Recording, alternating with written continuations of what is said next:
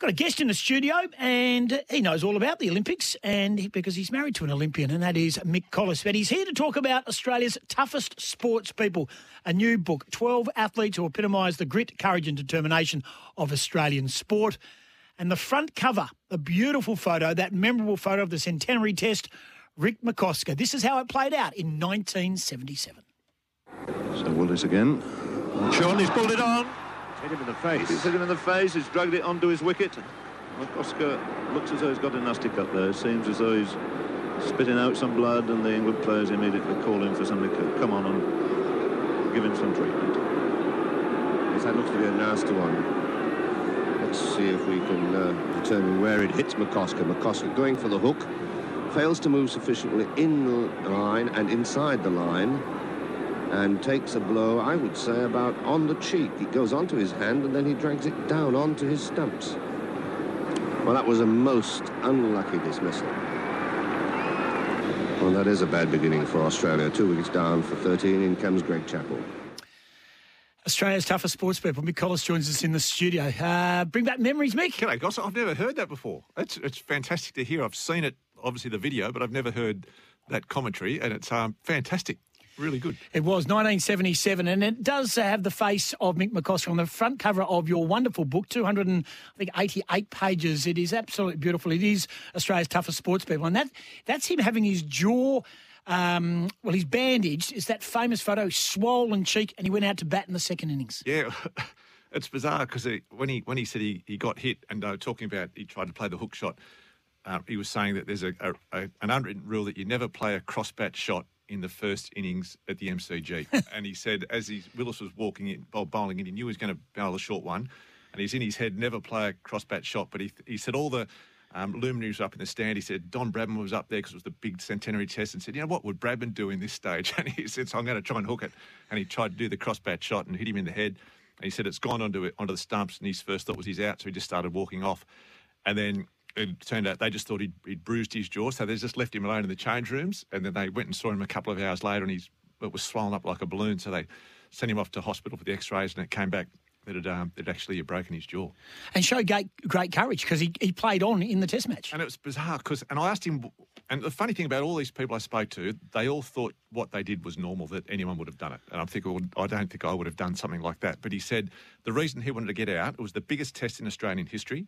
Uh, he'd scored four runs and that was, and he said his only other time he'd been on the field was when he uh, met the Queen. So he said he actually wanted to be a part of that Test match, and, and, scoring four runs for him it wasn't. He didn't feel like he'd played a big enough part, so he just said, "I wanted to, I wanted to play more in that Test match," and that was the reason why he did it. And no helmets back then. No helmets, and even he said when they when they took him to the hospital, he still doesn't know why they didn't operate straight away. And there was a one of the VFL doctors was happened to be there when he was there, and they made a little splint for his mouth and then just put the bandage around it. So he said if, if it had been different circumstances they had have operated, well, he wouldn't have been able to do that. But the fact that this bloke just put this splint on and they bandaged him, he thought, well, I can still walk around. So he just got himself and his whites and went back to the MCG. Mick Colliss, our guest, author, writer, sports commentator, guest speaker, modern day poet, and of course, as we do know, he competed for Australia in the World Sudoku uh, Champion Sudoku Championships.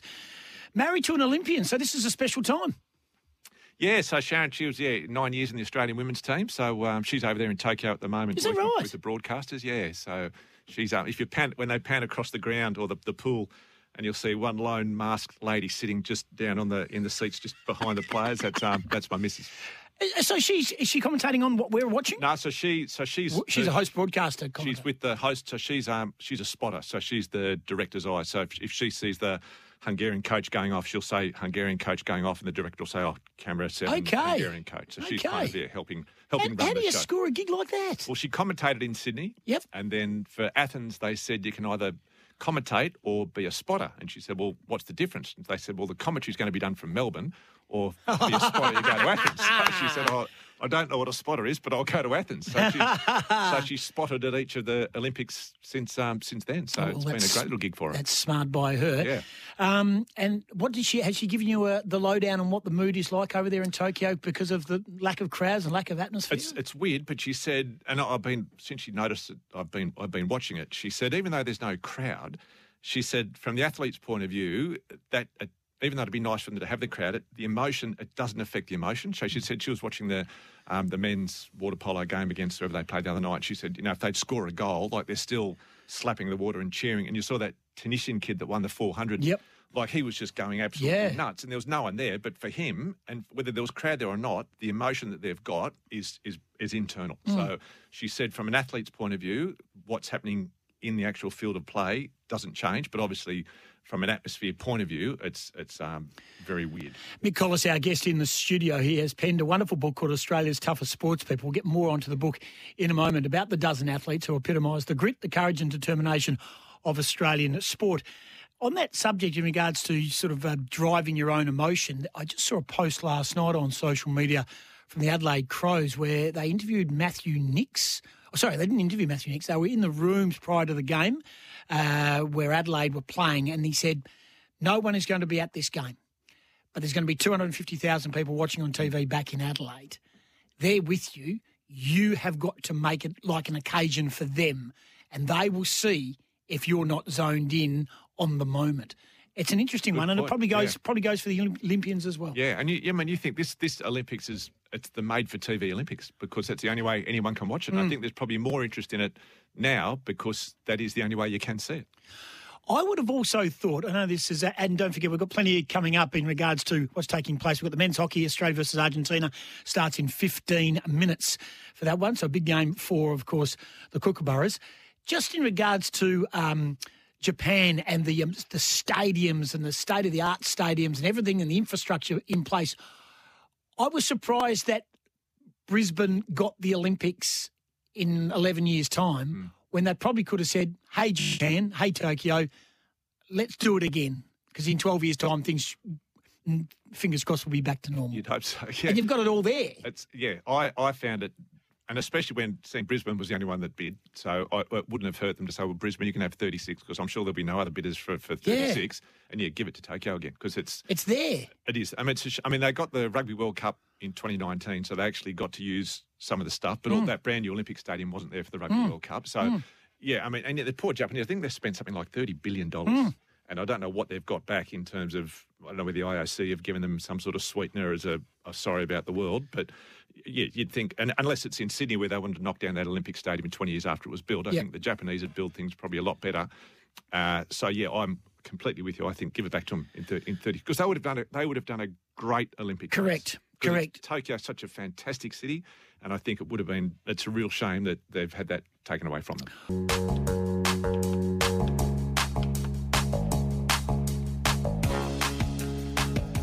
Welcome back. It's 19 past 8. Tim Gossage in with Mick Colliss, journalist, author, um, keynote speaker, very funny man, and former Australian representative in Sudoku. We're here, of course, Big Gal's Brew Shed, which is, of course, brewed on the premises, home brew supplies and kegs for occasional in the Rose Lane Centre in Bunbury. The schedule, as it looks right now, at the moment, Owen Wright is in the water for the men's quarter final against uh, Lucca Mesinas of Peru in the surfing. Still to come, we've got shooting for Australia. and We've got the Pool A match, Australia, the Kookaburras versus Argentina, which starts shortly.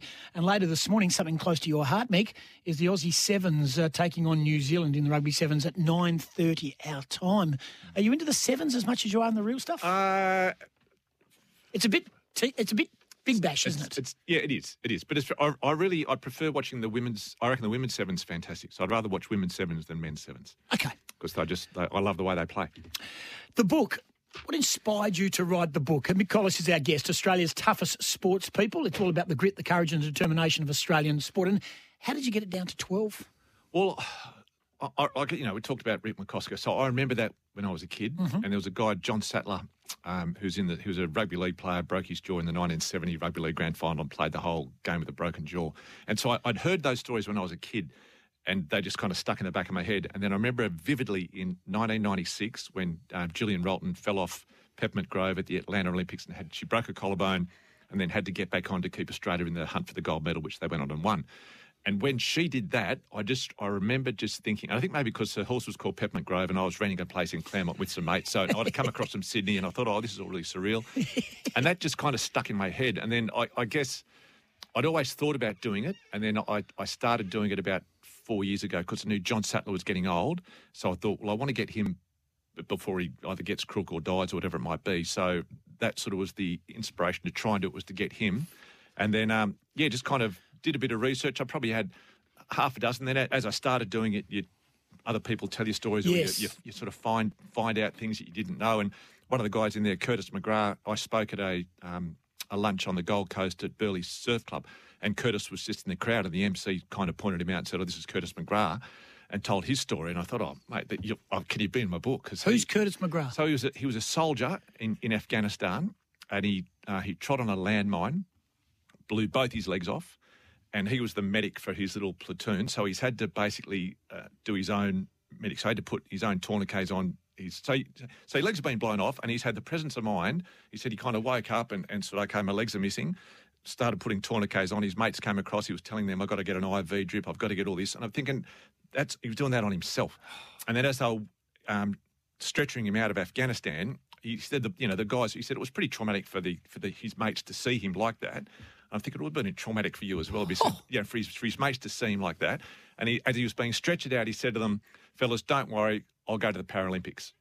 And everyone's kind of then they started laughing at him, and then so and so that was that was four years before Rio.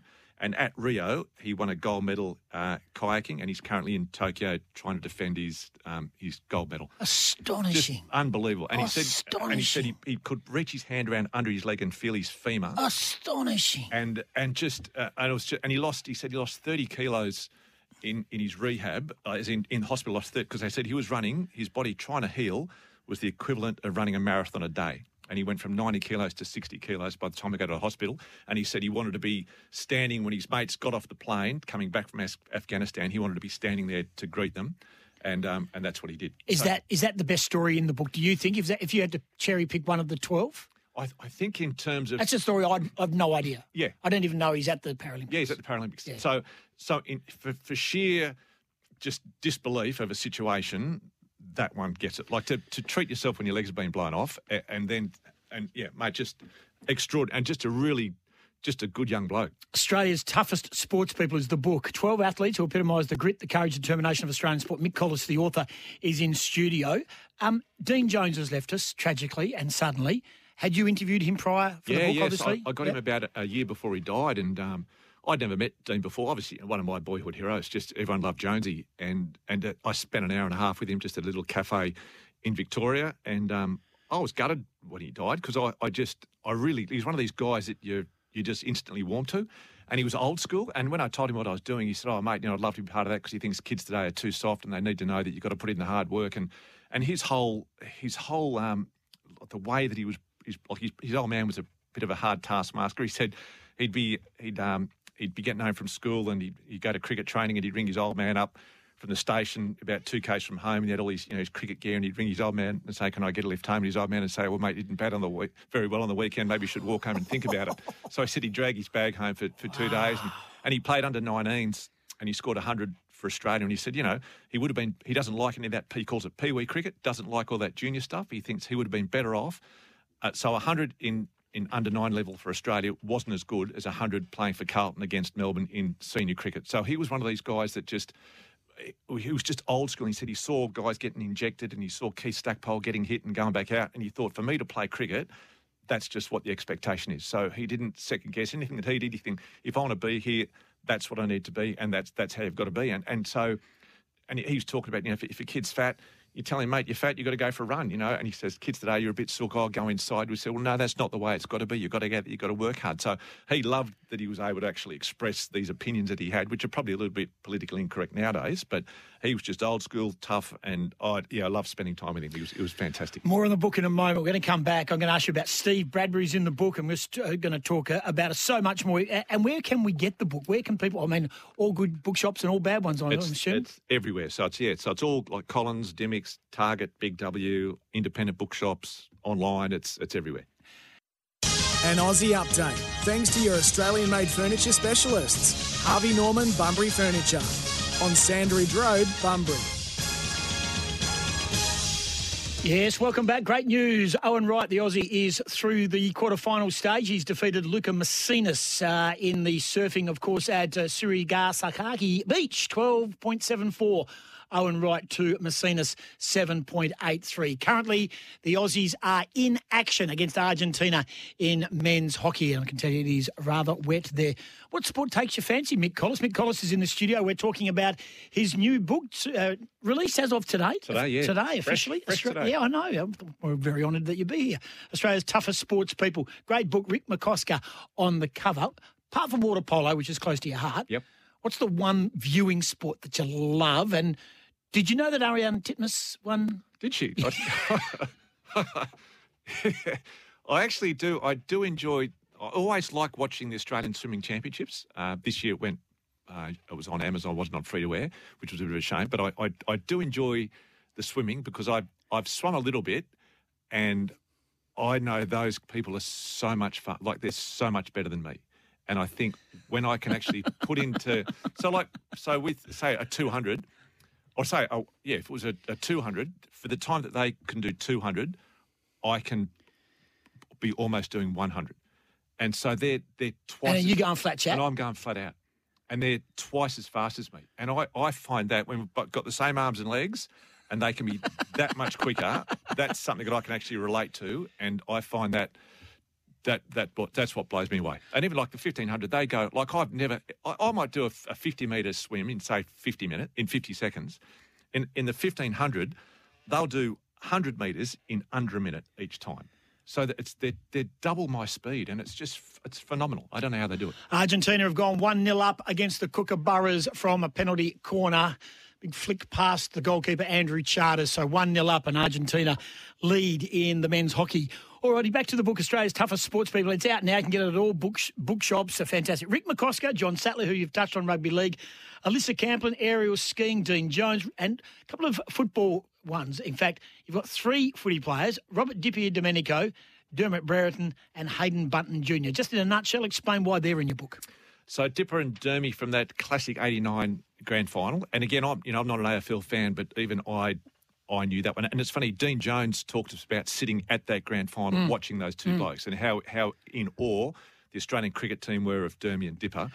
Can I tell you about 89? I was with um, a whole lot of boys from Wubin, um, from Dalwallinu, and we were at a place in, well, they were down, they, the Picketts, of uh, Roger Pickett and, and Blue, Big Bluey Pickett, Shane Pickett, and a whole lot of uh, mates. And I drew out Shane Hamilton. It was a drinking game, Yeah, and Shane Hamilton barely touched the footy in the first half. I thought, how good is this? Yeah.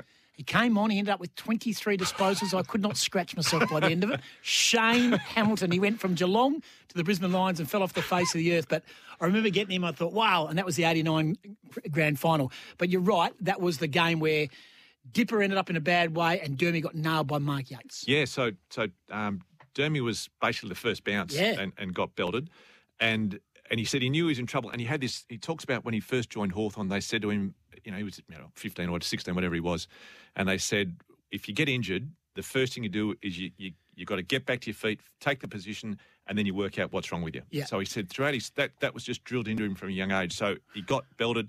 Tried to stand up. He thought, "No, I can't stand up." He, and he went down on his hands and knees. They all come out, and he said he knew he'd um, he knew he'd broken a rib because I think he said he, he broke a rib on Peter Daicos's head earlier in his career. He tried to bounce him and missed it and stuffed up. So he said, "I knew I'd broken my rib." And then he just he just said what he did. He just he'd take a step and then he'd just scream. And he said, "I'd take a step and I'd scream, take a step." And he said he kept on that till he stopped screaming. And then he said he just took himself back to his position. And he, then he likened it, I think he said it was um, Sonny Gavaskar. He watched him play cricket and he got 100. And after he got 100, he said he just cleared his mind and said, okay, I'm starting again. And so he said, when he was standing there, he said, okay, Sonny Gavaskar, that's what's happened. I'm going to clear my mind and I'm just going to start again. And just, uh, again, that, that, and then you see the vision of him after that effect, Yep. like that, where he goes back and takes that mark Yep. and and is you know thrown to the ground with with broken uh, ribs and a, and a split kidney, and to think that how how to do that like that was and he just said some of the the other guys in the team just said that inspired them so much just because it all went to custody because Ablett scored that goal within you know five seconds or whatever it was and it's funny Billy Brownless he was saying that the thing that annoyed him about it I think it was Billy Brownless um, he said they all knew that it was going to happen Yep. and he said he was too busy watching Ablett score that he actually missed watching Dermot getting hit. And he said that's his biggest regret in the game is he actually didn't get to see it happen. And DiPierdomenico, I remember with Dipper. So Dipper played out the game Yep. and, and went to hospital. And I'm sure they crossed to him live after, I think they were at the Hawthorn, I stand corrected on this, they were at the Hawthorn uh, team function and they crossed live to the to the hospital. Well, because I, I know he said he so he um, punctured his lung and, and broke Yeah. it. And he said his body, and he, he said his voice was going really high throughout the game. And he didn't know why. And he said because he punctured the lung, his chest cavity was the pressure was building up and it was pushing up on his vocal cords. So that's he didn't know what was going on. So he's finally the final siren's gone, and um, and then he said the trainers came out. And he, he sort of said, "Oh, you're in, you're no good here." And he said, "That's when I know I was in trouble because normally they spray with a sponge and on you go." So when he said once the trainer knew I was in trouble, he knew he was in trouble. Rushed him to hospital, and he said he was lying on the um, the silver thing at the hospital, and and he thought he thought he was going to die. He said he, there was a priest or someone talking in his ear, and he said a nurse has just come in, pulled the curtain away, and he said jam like a knitting needle into his chest to let the pressure out, and he spent something like five days in intensive care. So he reckoned he nearly died. He said there was only two people that have been that crook and risen, and he said he's one of them. nice work by Dipper. It is a, a great read. And the Haydn Bunton Jr. Now, is this the testicle That's story? The, te- the testicle story. that is tough. and that's one thing you like when you people say, "Oh, what'd he do?" And that's the one thing. So he was playing for Subiaco, and it was uh the last uh, game of the season, and they were going to make the four. That was all fine. I think they were playing East Fremantle, and they weren't going to make the four, so that was fine. So that the game, there was no, it was, the outcome didn't affect the ladder at all. Mm-hmm. But Austin Robertson, who was playing with um, Haydn, who went, went on to work um, and set up World Series cricket with Kerry Packer. He was needed 15 goals to break the record for the most number of goals in the home and away season. So that the whole aim of the team was to get Austin Robertson the ball. He said they'd be in front of goals and they kick it back to Austin Robertson. That's all they did was get him the ball. And Haydn Bunton said he turned around to take a mark and a, a guy's come through and need him in the groin. And he thought, oh, that hurt a little bit. And he said he's pulled his jockstrap apart to have a look and he said he split his scrotum. Oh. And as he's lifted his jockstrap, he said his testicle has actually rolled down his leg. Oh. So he said he's looking at it there, hanging on its cord. Oh. And and he said the East Fremantle trainers come out because the East Fremantle guys have said, "Oh, there's a problem here," and he said the trainers come out with a wad of gauze, just basically picked up his nurry, stuck it back under his jockstrap, and put some tape around it. And he said he's kept playing. And I said, did, did you have any inclination that you might want to go off? And he said, no, because I had to get Austin the ball because I was one of the main guys to get in the ball. So I said, okay. Went off at half time, they've gone into the sheds, and the doctor has said, you, you, you can't go back on. And Haydn was the captain coach, and he said, look, Doc, you're the doctor, I'm the coach, I'm going back on. So he said, all they did, they just taped it up. Went out, played the second half till Austin got his goals. Then he went off, and they said he stitched him up, put 15 stitches, one for every goal, um, in, his, in his scrotum in the change rooms after the game. And then he said he spent the next week just standing in the ocean trying to get the swelling down because he had a semi final to play the next Love week. it. That is the great That's story. That is yeah. a great story. And he's such a hard, he's still a hard Oh, old bloke yeah. now. And he's just, uh, but just terrific listening to a bloke like that. Yeah, he doesn't show up to any of the functions. He gets invited as a guest of one of many, many Suey functions. Really? He just doesn't rock up. Yeah, okay. He- I know he hasn't been all that well in more recent times, but gee, what a great of the game he is. And the last one for you, and I know there's plenty. So we're, we're speaking to Mick Colliss. If you haven't seen this book, well, you wouldn't have because it's only going on sale today. Australia's toughest sports people. It's absolutely brilliant. Soft cover. It's got some photos, pictures in the middle, which I absolutely love, and great stories. 288 pages, if I remember rightly. Yeah, Quite a weighty stuff. tome, I- It's a, it, it certainly is. You get bang for your buck. Um, I want to ask, why is Steve Bradbury in the book? Well, interesting. So everyone, that, that's the one thing people say. Yep, the other the other eleven I get, but why have you got Steve Bradbury? Because everyone thinks Steve Bradbury rocked up the Olympics in 2002, didn't fall over and won a gold medal, but he he won his first world title and his only world title when he was 17, and he was one of the world's best skaters for for about 12 or so years. In 1994, he was in a World Cup event and um, and he was racing, and there was a, an accident in front of him, and one of the skaters in front has gone down on one knee, so his skate is is pointing up in the air.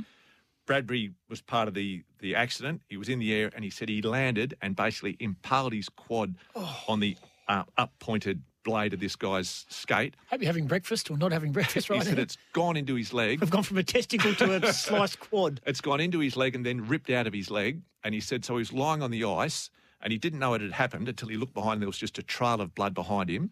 And he said, everyone's got about six litres of blood. He lost four litres in about 20 seconds because his heart rate was at about 200. And he said it was just pumping out. Canadian doctor came out, whacked the tourniquet on. They took him to hospital and they ended up putting 131 stitches or something in his leg. Then he was back skating within, you know, two weeks or something or other after that. And then about two years before his 2002 games, again, they were having a just a training uh, day, and he said he's had an accident, gone headfirst into the barrier, and broken his neck. And he said he didn't know it. He knew it was hurt, but didn't think anything of it. So kept training, and then he kept complaining about it. So then when X-rayed him, and said, "Yeah, you've broken your neck." Oh. So they put him in one of those um, the halo, Halo, things. And yep. he said that was the most painful thing because Yeah. he said for the first time they inject um, some painkiller into your head Yep. before they screw the bolts in. But Yep. he said when they tighten them, they don't give you any painkillers. So, so that was, you could hear the the spanner screwing these screws into his brain, into his skull. Oh, And then he got that off, and then yeah, and then went and then went on to win the World Cup, or the World or the Olympic title in Yeah. his fourth Olympics. And he said he felt a bit. He said he got booed when he went out to go and get his medal, but he thought that he, he was going to accept it for not for that one race, but for the, yeah, the and 16 rightfully years so. or whatever it was. Rightfully so. Well, that see, got him to that see, point. that's what you get in this book. You you get the real story, Yeah, the all whole the story, and not backstory. just the incident. It's the backstory of it. It is a wonderful book. Zero four eight seven seven three six seven three six.